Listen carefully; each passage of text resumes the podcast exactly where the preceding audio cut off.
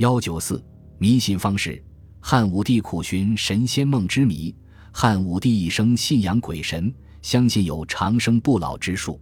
他一直认为是有神仙的，之所以没有修炼成功，是由于方士的本领太差或者欺骗他。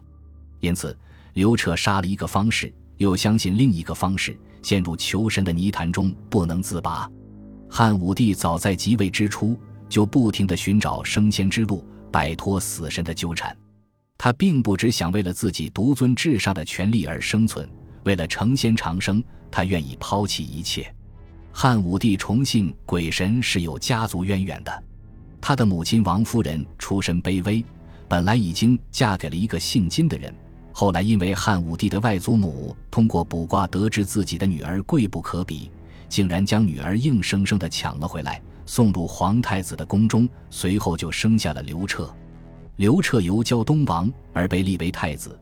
王夫人就一跃成为母仪天下的皇后，一人得道，鸡犬升天，王氏家族遂拜相封侯，显赫一时。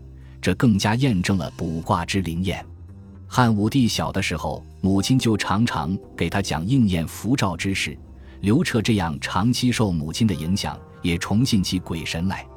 汉武帝相信鬼神，追寻神仙梦，还有一个原因，他即位后。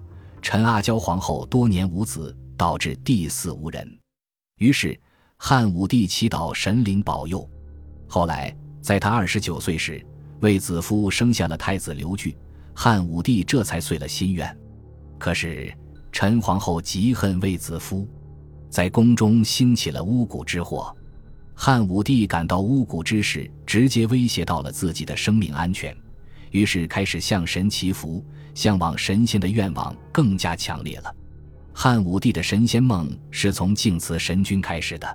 神君原本是长陵地区的一位妇女，她生下一个男孩，几岁时就夭折了。神君悲痛过度，精神失常，经常胡言乱语，装神弄鬼。起先是他的妯娌们把他供奉起来，招致了乡邻来求神问药，结果神君的话往往灵验。汉武帝的外祖母也曾拜过神君，结果后来自己的子孙们都发达起来，且尊贵无比。汉武帝即位后，王太后就把神君请到宫中供养起来。每当祭祀的时候，神君只现其声，不现其人。虽如此，武帝依旧把他奉若神明。如果说汉武帝相信神君还只是对鬼神的迷信和崇拜，那么他接受方士的学说。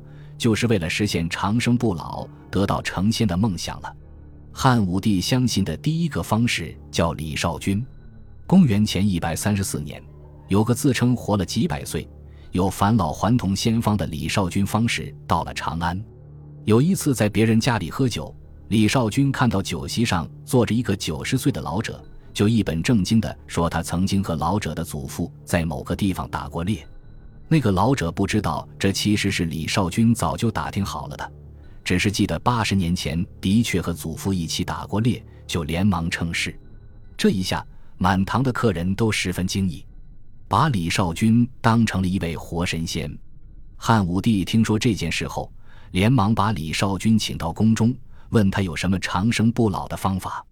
李少君就说：“要先虔诚的祭祀灶神，把鬼神请来。”然后将丹砂炼成黄金，用这种黄金制作的器物饮酒吃饭，就可以延年益寿、长生不老。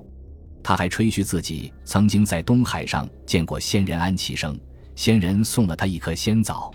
一心想成仙的汉武帝对方士之言深信不疑，他一面亲自祭祀灶神，派李少君给他在皇宫里炼制丹砂，一面派人去东海找仙人安其生。可是李少君不久就死了，汉武帝以为他羽化成仙了，反而愈加相信修道成仙。汉武帝相信的第二个方式是奇人少翁。当时汉武帝最宠爱的李夫人刚死，武帝常常思念她，于是少翁声称自己可让汉武帝见到李夫人，通过一番装神弄鬼加上灯和影的运用，让汉武帝依稀见到了日夜思念的李夫人的影子。汉武帝一高兴，就大大赏赐了少翁，并拜他为文成将军。后来，又有人给汉武帝推荐了方士栾大。栾大和少翁是旧识，他向汉武帝夸口说，自己也曾游于海上，见到过炼制仙丹的神仙，只是自己人微言轻，怕仙人们不肯传授自己神仙之术。汉武帝遂赐给栾大尊贵的地位，后又拜为武力将军。不久，又赏赐给他天士将军、地士将军、大通将军和天道将军四道金印，甚至赐列侯甲第。还把长公主嫁给了栾大，栾大经常在夜间祭祀，说是能迎神送鬼，后又称自己可以入海访仙。但汉武帝后来发现自己上当受骗了，遂把栾大杀掉。汉武帝牵肠挂肚地求了五十年的神仙，用了数以万计的方式，接连不断地入海求仙，入山觅药，不惜挥霍无数的财力、人力、物力，他终究没有见到神仙。更没有成为神仙。后来的巫蛊之祸，造成了太子刘据冤死，祸乱了国家正常的皇位承嗣。他终于对求仙由怀疑到摒弃，幡然悔悟。